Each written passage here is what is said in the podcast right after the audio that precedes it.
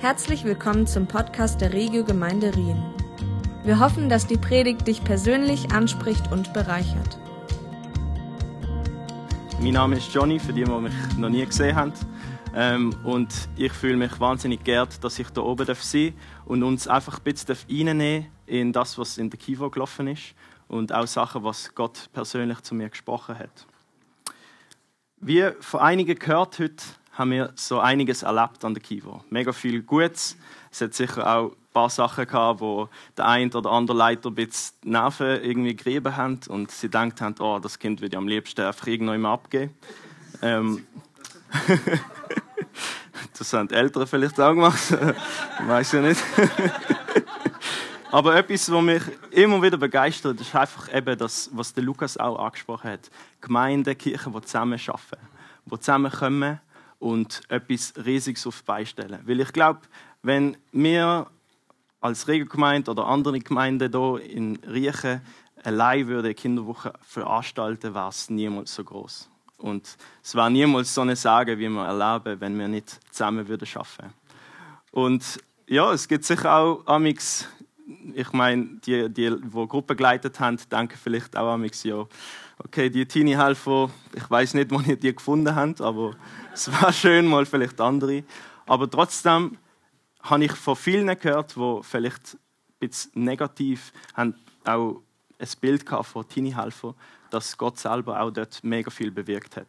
Und durch die Teenie-Helfer auch mega gewirkt hat. Und das ist mega schön zu sehen, dass Gott das gemacht hat.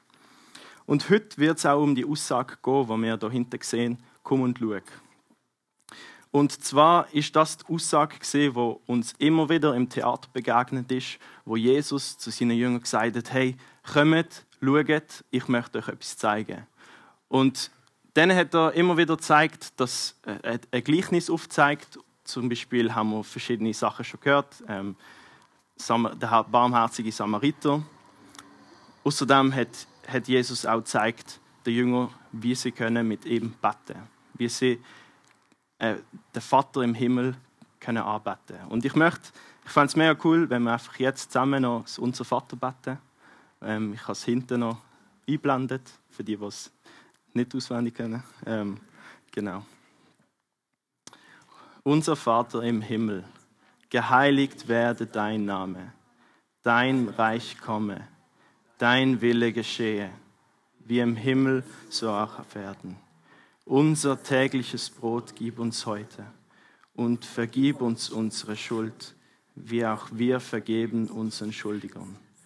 Und führe uns nicht in Versuchung, sondern erlöse uns von dem Bösen. Denn dein ist das Reich und die Kraft und die Herrlichkeit in Ewigkeit. Amen.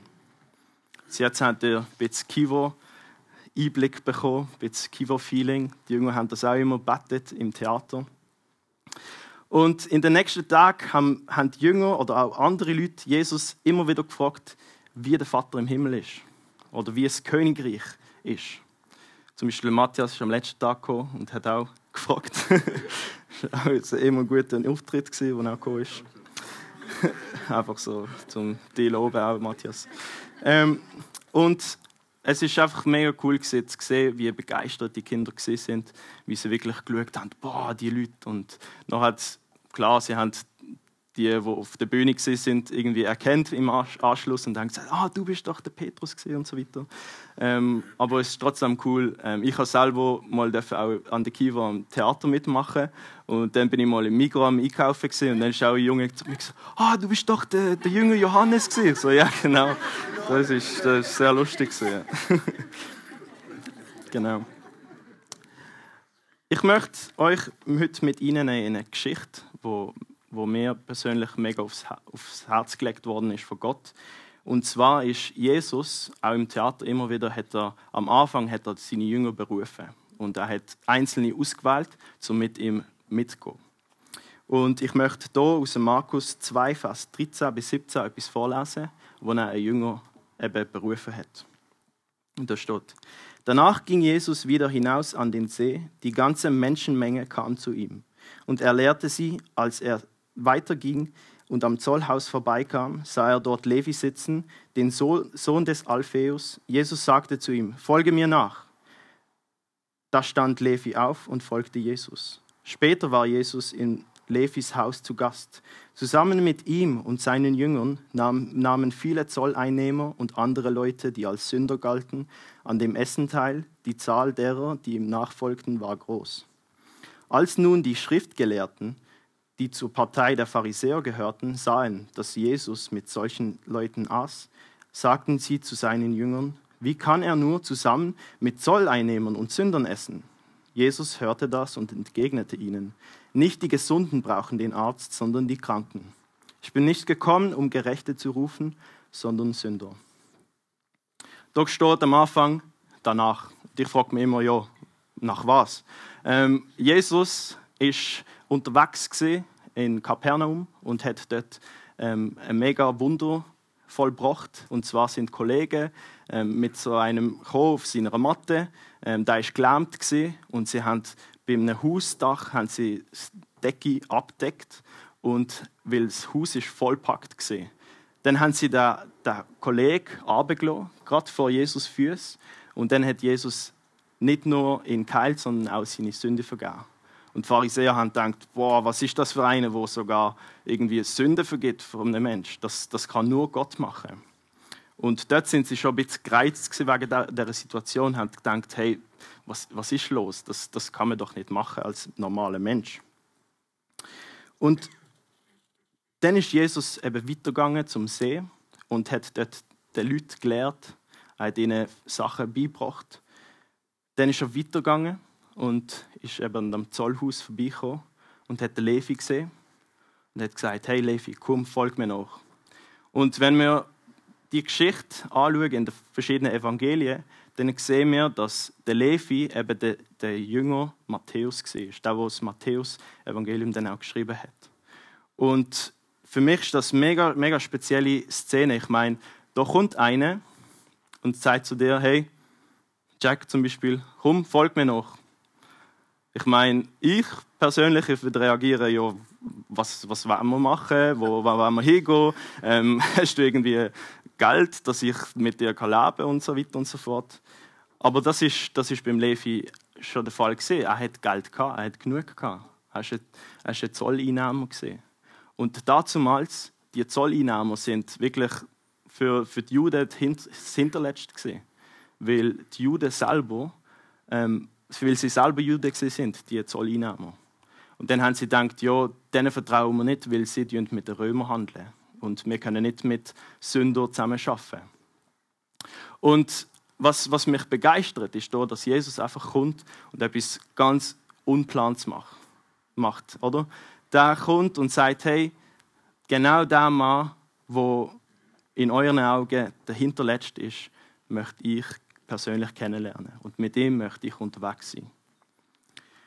Und was, damit ihr auch so die, die Zolleinnahmer versteht, ähm, die, die, haben, die haben eben müssen den Zoll einnehmen und das weitergeben ihren römischen Herren. Und damit sie selber auch Geld machen, haben sie natürlich den Zins höher gemacht.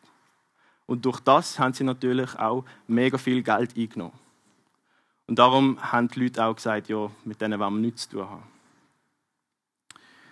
Und die Pharisäer, die Schriftgelehrten, die sind Menschen gesehen, die dem Gesetz von Gott mega strikt haben wollen nachgehen. Also das heißt sogar, der zehnte Teil vom Zehnten haben sie nochmal gegeben. Also sie haben einfach alles nochmal irgendwie übertoppen. Sie wollten die Besten sein ähm, und das Gesetz einhalten aus ihren besten Zügen.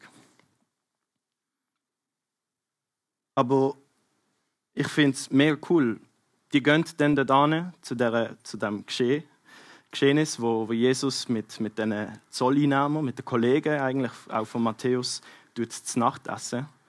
Und die sagen, hey, was, was läuft da? Das geht ja gar nicht. Das ist gegen unsere Normen, gegen unsere Kultur. Was macht einer, der gerecht ist, mit Sünder? Das ist, das ist das Schlimmste überhaupt. Und dann sagt Jesus eben, hey, nicht die Gesunden brauchen den Arzt, sondern die Kranken. Ich bin nicht gekommen, damit ich Gerechte rufe, sondern Sünder. Und die Aussage, die ist zwar vollgeladen mit, mit Wahrheit, aber auch mit ein Stück Ironie. Also Jesus sagt doch nicht irgendwie, dass Zolleinnehmer generell einfach krank sind, ähm, sondern er meint einfach innerlich sind sie krank. Innerlich gehen sie in den Weg, wo, wo sie eben, sie, sie brauchen eigentlich Gott. Und die, die Pharisäer, da hat Jesus nicht zu ihnen gesagt, hey, ihr seid perfekt, ihr seid gesund, ihr braucht darum keinen Arzt mehr. Sondern die haben gewusst, dass Jesus sie provoziert. Die haben gewusst, dass, dass Jesus eigentlich meint, dass sie umso mehr Gott brauchen. Weil sie eben aus sich selber heraus haben wollen, probieren, gerecht zu sein vor Gott. Und das, das, das finde ich mega spannend, dass Jesus so eine Aussage macht, weil er zeigt so das Herz von Gott, was Gott eigentlich möchte bewirken, was, was Gott auch in uns möchte machen, wie er uns möchte begegnen. Weil ich meine, ich persönlich weiß von mir, ich bin nicht perfekt ähm, und darum brauche ich jemanden, wo, wo, wo mir hilft, damit ich in dem Leben vorwärts kann gehen. Und Jesus ruft eben Leute, die unvollkommen sind, die nicht das Gefühl haben, hey, ich habe doch alles, ich brauche nicht einfach noch irgendwie Gott, sondern er ruft Leute, die, die ihn wirklich brauchen. Und ich möchte euch ermutigen, dass wenn ihr zum Beispiel in eine Situation kommt, wo jemand euch fragt, hey, wieso glaubst du an Gott? Dass ihr die Geschichte in eurem Kopf behaltet und denen der Person die Geschichte erzählt. Und dann könnt ihr der Person auch die Frage stellen, hey, was gefällt dir an dieser Geschichte? Was findest du cool? Was hat, was hat Jesus gut gemacht aus deiner, aus deiner Perspektive? Und dann, wenn sie es beantworten, dann kannst du ihnen auch sagen, hey, genau, darum ist Jesus gekommen. Darum ist er gekommen, um, um die Kranken zu rufen. Um die, die eben geistlich auch wissen, hey, wir sind arm. Und, und das, das, das ist mega cool, wenn, wenn wir einfach, ja, vielleicht einfach daran denken in unserem Alltag, dass, dass das Wort wo Jesus auch gesagt hat. Ich meine, er hat einfach nur gesagt, hey, komm, folg mir nach. Und das hat schon gelangt, dass der Levi gesagt hat, hey, meine Sicherheit, mein Job, ich lege alles an den Nagel, damit ich mit, mit einem kann mitgehen kann, wo, wo alles, ja, was das Leben mir möchte geben. Und während der Kiva haben wir auch eben verschiedene Übungen gehabt, wo wir mit den Teenies etwas gemacht haben. Und der Donnerstagabend war eben der grösste. Da haben wir recht viel Programm gemacht und Essen und es war wirklich cool. Ähm, und während der Zeit, wo wir Lieder gesungen haben zu Gott, während der Lobpreiszeit, habe ich so wie einen Bub gesehen, der einfach dort war. Er ist dort angehockt, ähm, hat so nicht, nicht mitgemacht. Und ich habe gedacht, ja, keine Ahnung. ich habe so wie das Gefühl gehabt, ich sollte zu ihm gehen und mit ihm reden. Und dann habe ich so gesehen, dass er so eine Vier-Punkte-Bändeli hat. Ähm, und dann habe ich ihn so gefragt, hey, weißt du, was das bedeutet? Und er hat so gesagt, nein, eigentlich nicht so groß. Dann habe ich ihm das erklären, dass, dass Gott ihn liebt, dass ähm, Sünde in die Welt gekommen ist und uns trennt hat von Gott, dass Jesus gestorben ist am Kreuz und wieder auferstanden ist, damit wir jetzt mit Gott wieder dürfen verbunden sein, mit ihm eine Beziehung dürfen haben. Und dann habe ich ihn gefragt, hey, das vierte ist ein Fragezeichen. Dann habe ich gesagt, hey, Jesus ist nicht einer, der jetzt kommt und dir etwas möchte aufdrucken möchte, sondern er ist einer, der dich einladet und sagt, hey, vertraust du mir? Willst du mit mir unterwegs sein? Und ich habe ihm gesagt, kein Druck, wirklich. Wenn du, wenn du das willst machen, festmachen heute, dann komm doch einfach auf mich zu. Und dann bin ich noch anders angegangen, hocken. Und im letzten Lied ist er dann zu mir gekommen und hat so gesagt, hey, ich, ich, möchte, das, ich möchte das festmachen. Und es war wahnsinnig cool für mich, weil ich gedacht habe, wow, ich meine, ich hätte auch einfach dort weiterhin Lieder singen, zu Gott beten. Ähm, aber ich habe ich mich wirklich brauchen lassen an diesem Abend. Und ich habe gewusst, dass, dass Gott Leute mich rufen Und was ich auch erfahren habe, ist, dass, dass er eigentlich an dem oben, sogar einen kleinen Unfall gehabt dass einer in ihn reingefahren ist. Und das, ich habe ihn gefragt, hey, wie geht's dir? Er hat immer so gesagt, ja gut, aber ich habe gewusst, innerlich ist da, ist da zerrissen irgendwie. Das hat man einfach so gemerkt. Ihr kennt das sicher auch, wenn ihr mit jemandem redet und fragt, hey, wie geht es dir wirklich? Dass die Personen amix gar nicht können, ihren Schmerz erzählen. Und das ist genau das, was, was Jesus ist. Er ist ein Ort, wo wir ankommen dürfen, mit unserem Schmerz, mit allem, was uns bedrückt. Und wir dürfen mit ihm reden. Er möchte mit uns reden. Er, ist, er führt uns zum Vater. Das ist immer etwas, was mich einfach wahnsinnig berührt und bewegt. Zweite Punkt, den ich möchte bringen ist der vom Komm und Schau. Und zwar, Jesus hat einen Lebensstil gelebt, wo er Leute eingeladen hat. Er hat Leute eingeladen, um mit ihm mitzugehen. Er hat nicht einfach gesagt, okay, komm, folg mir nach und lauf hinter mir her, sondern er wollte, dass die Menschen neben ihm herlaufen und sie können sehen, was er macht, ähm, wie er lebt, wie er ist. Sie haben wirklich Leben teilt miteinander. Und ich finde das mega spannend, dass wir, dass wir auch, dass Jesus uns einladet und sagt, hey, möchtest du mit mir unterwegs sein? Möchtest du auch das, was die Jünger erlebt haben, möchtest du es auch erleben? Darf ich dir das auch in dem Sinn zeigen? Und Jesus hat die Menschen eben an sich angelassen. Er hat nicht einfach gesagt, okay, Arm, Armlänge Abstand, du musst so, so eine heilige Zone um ihn herum, sondern er hat wirklich Leute an ihn herangelassen. Ich meine, sogar der Jünger Johannes ist ihm auf der Brust gelegen. So noch hat können ein Mensch an ihn herankommen. Und ich habe euch zwei Bilder mitgebracht von Eisbergen.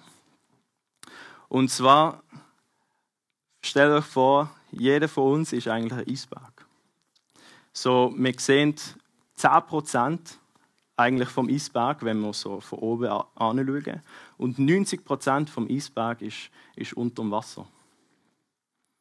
Und ich finde das ein mega spannendes Bild, weil es ist wirklich so. Ich meine, wenn du jemanden triffst, dann siehst du, hast du zuerst mal den ersten Eindruck und du siehst einfach, wie die Person aussieht, ähm, ob sie gut gestylt ist oder weniger. Ähm, äh, das ist Geschmackssache auch. Aber es ist dann spannend, dass, dass, dass Menschen amix ja, auch so einladend sind und sagen, hey, du darfst auch kommen und eigentlich schauen, in mein Herz schauen. Du darfst, wie bei diesem Eisberg, wir können auch, erst wenn wir nach gehen, können wir sehen, wie, wie tief das eigentlich geht. Und das ist etwas, was, was, was wir auch dürfen sein. Wir dürfen auch Menschen sein, die, die einladend sind, die wirklich Leute an uns anlassen. Und ich habe noch einen zweiten, zweiten Eisberg dabei. Der ist so abgeschnitten. Und was bei dem passiert, wenn etwas oben einbricht, es ist nicht viel unten übrig. Und wenn beim, beim, beim Größeren etwas abbricht, dann hat es immer noch genug Substanz, dass es trotzdem groß bleibt. Und meine Frage an dieser Stelle ist auch, auf was, was für eine Substanz haben wir im Leben? Was ist unsere Grundlage im Leben? Auf was bauen wir? Was ist unsere Sicherheit? Und Jesus ist eben so eine, so eine große Eisberg gewesen, wo einen riesen Schatz unter der Oberfläche hatte. Er hat das Leben in sich gehabt. Und darum ist er auch ins Kreuz gegangen, damit wir das Leben von ihm dürfen in unser Leben erfahren. Wir dürfen das Leben von Gott, die Herrlichkeit von Gott erfahren. Und Jesus hat eben den Lebensstil gelebt, wo er gesagt hat: Komm und schau, lauf mit mir mit.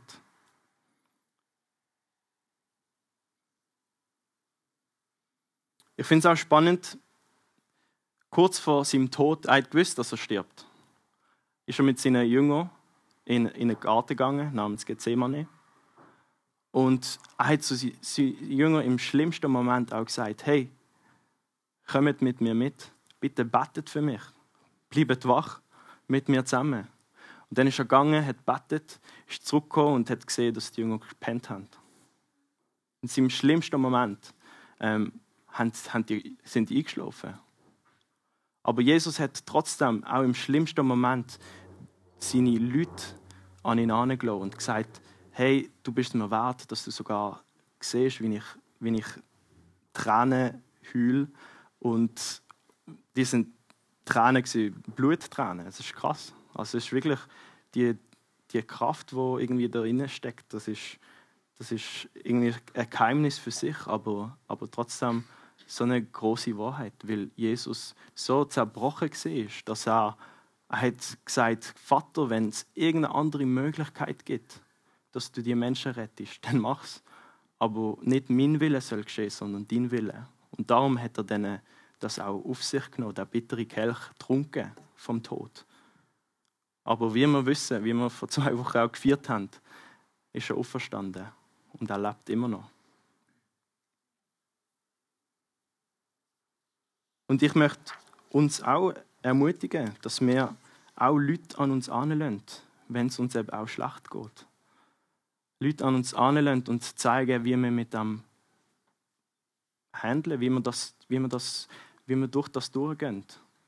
Und ich glaube, wenn wir, wenn wir so in unseren schwachen Momenten, in unserer Schwäche wirklich mit den Menschen unterwegs sind und sie dürfen sehen, dass, dass nicht alles perfekt ist als, als Christ, ähm, dann wird das so einen großen Einfluss haben, so einen großen Impact haben auf die Herzen. Und ich, mich, ich habe mich auch gefragt, wie reagieren wir als, als Christen, wenn wir in angetrieben werden, zum Beispiel wenn wir in der Schule sind und es gibt blöde Kommentare ähm, über das Christentum oder ihr sind irgendwie in der Kaffeepause und irgendwelche Leute die irgendwelche blöde Witze erzählen von Gott. Wie gehen wir mit dem um? Stehen wir wirklich ein? Stehen wir dort an und sagen, hey, ich bin Christ, ich glaube ich glaub an das, wo du jetzt Witz drüber machst? Ähm, oder, oder lassen wir das einfach liegen? Lassen wir das einfach stehen? Rennen wir weg oder stellen wir uns dem? Jesus hat eine Einladung gegeben. Und das steht in Matthäus 11, 28 bis 30. Kommt zu mir, ihr alle, die ihr euch plagt und von eurer Last fast erdrückt werdet. Ich werde sie euch vielleicht abnehmen, steht nicht da, sondern er hat gesagt, ich werde sie euch abnehmen. Nehmt mein Joch auf und lernt von mir, denn ich bin gütig und von Herzen demütig. So werdet ihr Ruhe finden für eure Seele, denn das Joch, das ich euch auferlege, drückt nicht, und die Last, die ich euch zu tragen gebe, ist leicht. Also Jesus hat die Einladung für immer schon, schon präsent gemacht. Er hat gesagt, jeder, der sich bemüht, jeder, der eine Last hat in seinem Leben, darf zu mir kommen. Und ich möchte das gerne auf mich nehmen. Er hat den Tod, das Schlimmste für mich persönlich, ich meine, das Schlimmste ist schon, schon der Tod. Weil dann einfach fertig ist. ich, kann, ich kann nichts mehr hier machen auf dieser Welt. Aber, aber es, ist, es ist wirklich, ich weiß nachher, wo ich ankomme. Und das ist das, was mich, wo mein Leben erleichtert. Das ist auch sicher ein Teil von dem Joch, wo Jesus sagt, wo Licht ist. Ähm, und das andere ist auch, die Pharisäer, wenn ihr euch noch erinnert, die haben probiert so strikt Gesetz einhalten und die haben so eine richtige Last gehabt. Die haben immer müssen leisten und machen und tun.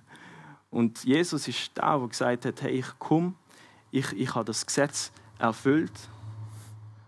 Und durch das können wir auch das Gesetz erfüllen, weil Jesus uns den Weg bereitet hat, damit wir mit ihm unterwegs sein damit wir mit ihm die Gemeinschaft haben. Und er sagt, hey, die Lehre, die ich bringe, ist eine leichtere Lehre als die der Pharisäer.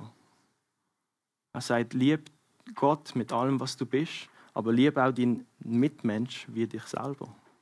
Und mit dem können wir das ganze Gesetz erfüllen. Das ist so eine Erleichterung für mich persönlich. Und wenn wir Jesus annehmen als unseren Erlöser und Herr und ihn bekennen, dass er wirklich das ist für unser Leben, werden wir zu Kinder Gottes. Das ist, das ist eine Wahrheit, das ist ein Versprechen, wo Gott uns gibt. Wenn wir wirklich auch für das, was wir gemacht haben in unserem Leben, umkehren und Reue zeigen und Gott sagen, hey Gott, ich möchte nicht mehr in die Richtung gehen. Ich weiß, dass du Besseres für mich parat hast.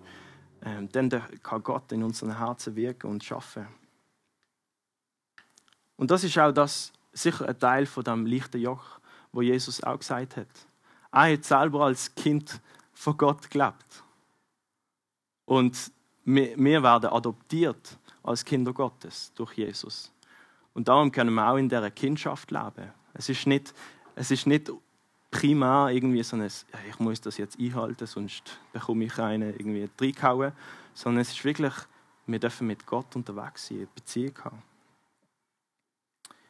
Und das ist auch nicht aufgrund von irgendwelchen Taten, guten Taten, die wir gemacht haben, dass wir irgendwie zehn Omis über die Straße geholfen haben, sondern es ist wirklich allein darauf gegründet, dass Jesus für uns gestorben ist und dass er für uns den Preis zahlt hat. Dass er den Tod, wo wir eigentlich verdient hatten, auf sich genommen hat. Damit wir jetzt mit Gott sein dürfen. Ein weiterer Aspekt von, von dem Komm und Schau geht auch uns direkt an. Wir sind berufen, um Leute zu sein, die einen Einfluss ne-, nehmen. Und darum heißt unsere Jugend zum Beispiel auch Impact, weil wir Einfluss sein wollen. Und ich möchte etwas sagen, wo, mir auch aufgefallen ist, wo Gott mir aufs Herz gelegt hat. Und zwar möchte ich sagen, dass jeder Christ ist ein Evangelist. Jeder Christ ist ein Missionar.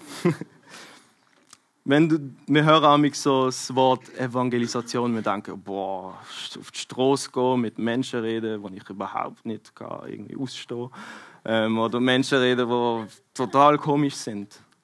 Aber das ist nur ein kleiner Teil von Evangelisation. Das ist wirklich ein winziger Teil davon. Und wieso komme ich zu dieser Aussage? Weil ich glaube, dass wenn wir Kinder Gottes sind, wenn wir wirklich wissen, hey, wir haben einen perfekten Vater, der keinen Fehler macht im Himmel, dann, äh, ich meine, ich habe sicher meinen Kollegen früher von meinem Vater erzählt, dass er so cool ist, so stark ist und so weiter und so fort. Das ist automatisch aus mir rausgekommen. Ich musste nicht denken, oh, jetzt muss ich über, meinen Vater reden, ich habe keine Lust. Ähm, sondern es war etwas, was ich gerne gemacht habe. Ich habe das gerne mit anderen geteilt. Es war nicht eine Last.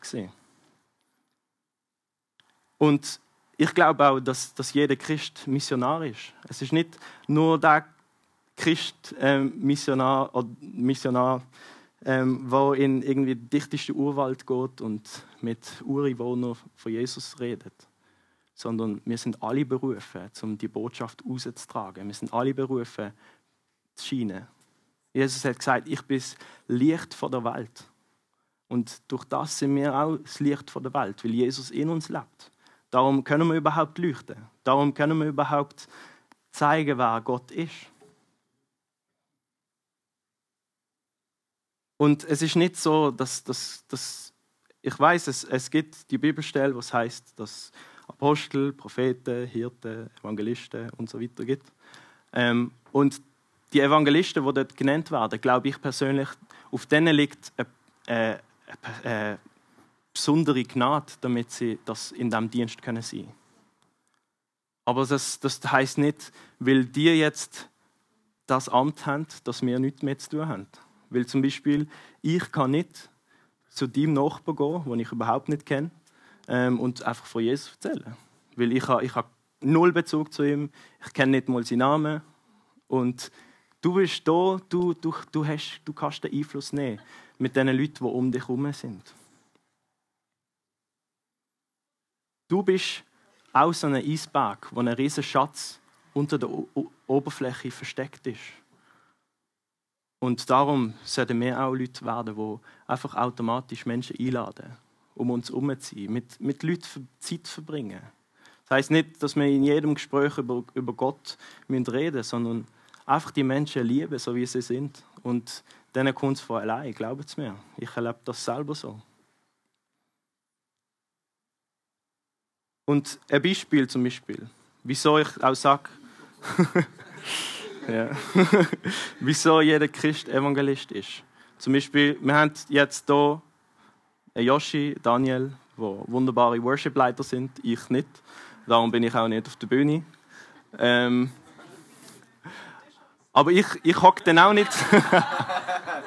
ich hocke dann auch nicht. ich hocke dann auch nicht da auf, einfach während dem Lobpreis und sitze da so und sage, nö, ich mache nicht mit, weil ich bin kein Worship-Leiter. Das ist nicht mein Dienst. Ich bin nicht berufen zum Worship leiten.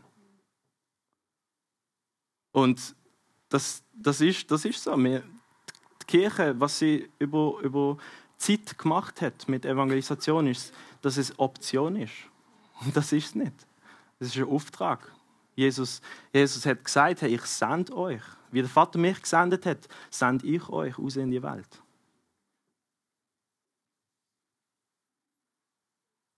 Und Evangelisation, was ist das überhaupt?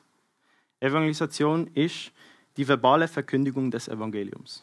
Das ist es. Also primär ist es wirklich, wenn wir das Evangelium erzählen. Aber Zeichen und Wunder folgen unserer Verkündigung und Taten der Liebe unterstreichen sie. Also das dürfen wir nie vergessen. Dass Taten von der Liebe, Liebe kann ein Schlüssel sein für Menschen, die Jesus nicht kennen. Zeichen und Wunder kann ein Schlüssel sein für Menschen, die Jesus noch nicht kennen. Aber Evangelisation primär ist, wenn Menschen von der guten Botschaft hören. Das andere ist unterstützend. Aber das Wort wo wir erzählen sollen, ist eine gute Botschaft, ist, ist eine Hoffnung, die wir tragen dürfen. ist etwas, was aus uns raussprudeln darf. Und was bei mir so ist, ich meine, ich persönlich habe nicht mehr so viele Kollegen, die nicht an Jesus glauben. Und darum muss ich auf die Straße gehen. Weil wenn ich will Unerreichte erreichen dann muss ich, muss ich das suchen, muss ich die Menschen suchen. Und ich meine, es wäre auch weird, wenn ich einfach zu wildfremden Leuten komme in eine Bar und sage, hey, soll ich zusammen, ich bin der Johnny, wenn du mein Freund sein So, okay, komisch. Ähm, aber ich, ich glaube einfach, wir können so natürlich auf Menschen zugehen und ich glaube, Menschen sind so offener, als, als wir es meinen. Zum Beispiel, letzte, letzte Woche haben wir 1. Mai gehabt äh, bin ich mit Jasmin in der Stadt gesehen und wir haben, wir haben einfach zusammen abmachen, um an, an Rhein zu chillen. Ähm, und dann habe ich gar nicht gewusst, dass es so eine mega Tamtam in der Stadt gab. ähm, und bei der Theodorskirche haben sie zum Beispiel eine Bühne aufgestellt und ähm, mega viele Reden gehabt, so Klimaschutz und ähm, Kurden sind dort gewesen, die auch gesagt haben, hey, wir wollen unser eigenes Land, was auch super ist. Ähm, aber in dem allem habe ich so wie gemerkt, hey, Jesus war genau dort angegangen. Und darum sind wir jetzt beide auch dort angegangen. Wir sind so, okay, was machen wir jetzt? So wirklich überfordert mit der Situation. Dann haben wir eine Frau gesehen, die mit einem Rollator rumgelaufen ist. Und ähm, wir haben gewusst, hey, da ist etwas nicht normal, weil sie ist, sie ist auch recht jung war. Und dann sind wir zu ihr gegangen und haben so gesagt, hey, wir haben gesehen, ähm, dass du oh, ein Problem hast, ähm, ein körperliches Problem. Und wir haben einfach fragen, ob wir für dich beten dürfen, weil wir glauben, dass Gott heilt. Und dann hat sie uns gesagt, sie hat MS. Und ich so innerlich so, uff, okay. ähm, dann haben wir für sie gebetet und es ist nichts passiert. Es ist einfach nichts passiert. Und die Frau ist nicht so gewesen, was macht die überhaupt?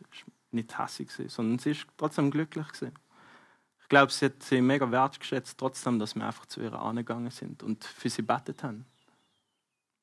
Und eben, ich, ich glaube, Gott hat uns wirklich beiden aufs Herz gelegt, dass wir zu dieser Frau gehen sollen. Sonst wären wir nicht gegangen. Ich zumindest sicher nicht. Ähm, und ich habe einfach dort auch gelernt, dass das Gehorsam viel wichtiger ist als Ergebnis.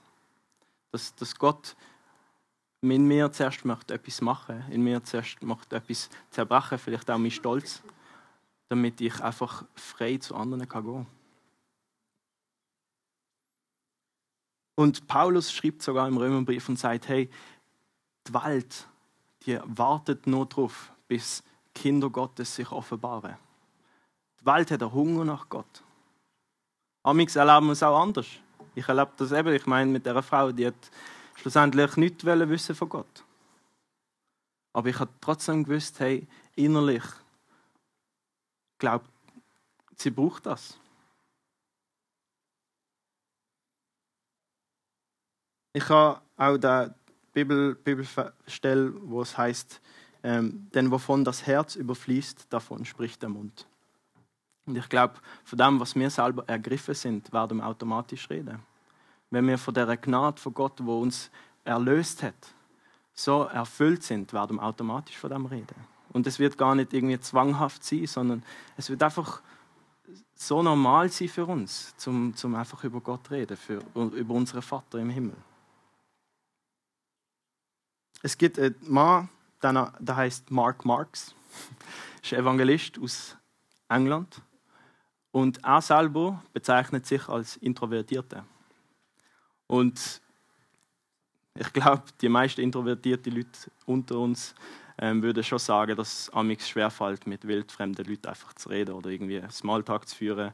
Ähm, und ich glaube, was, was er gesagt hat, er muss die Introvertiertheit, die er hat, muss er immer vor Jesus bringen, damit er überhaupt zu Leuten gehen kann.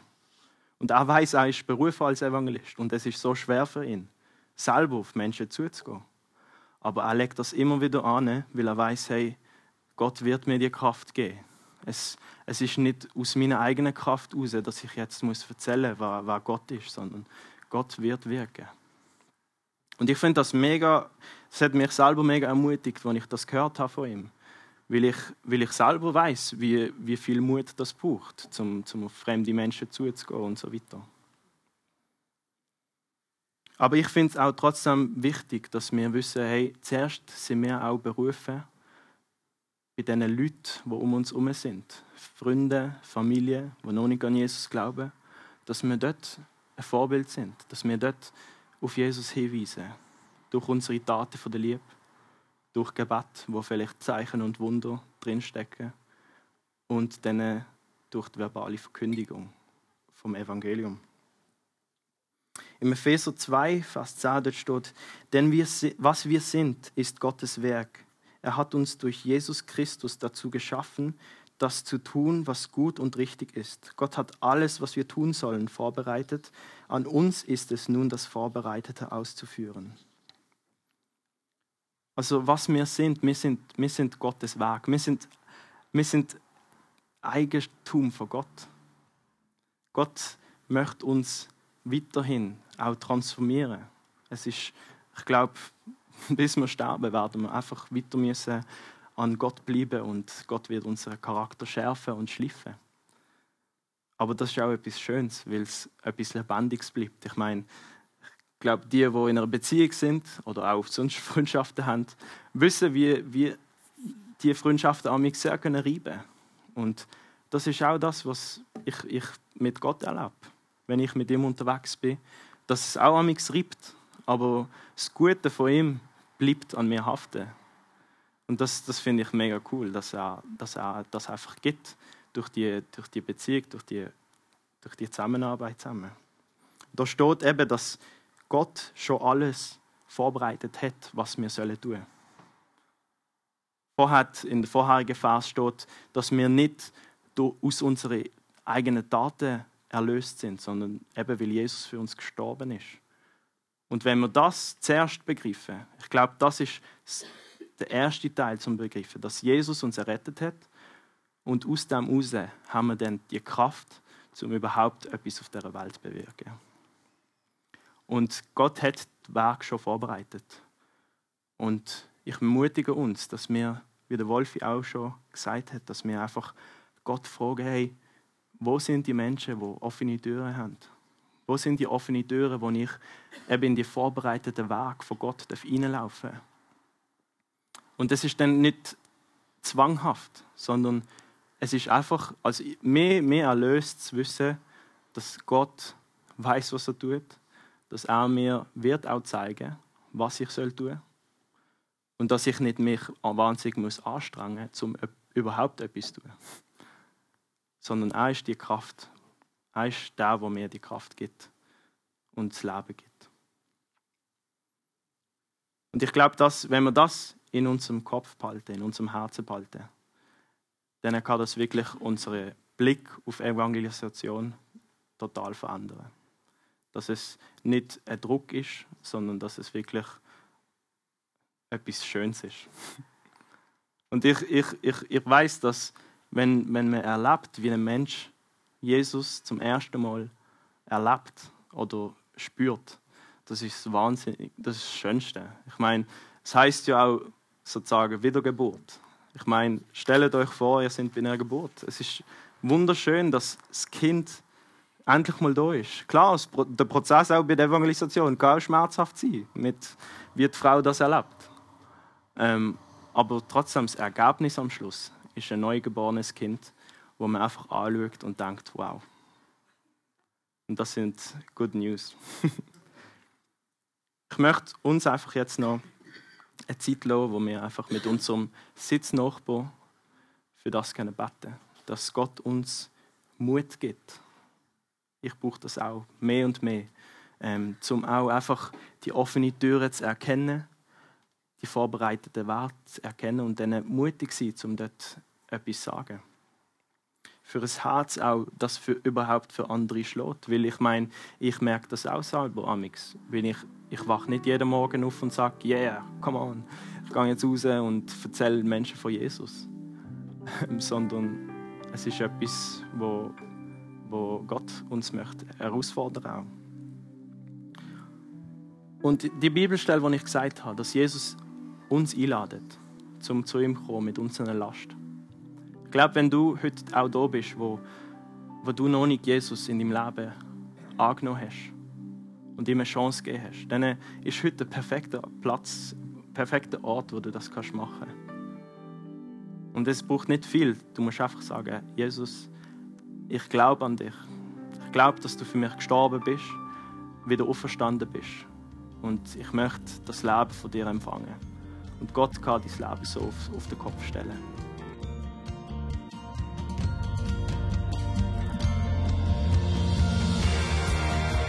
Es freut uns, dass du heute zugehört hast. Für weitere Predigten, Informationen und Events besuche unsere Gemeindewebseite www.regiogemeinde.ch.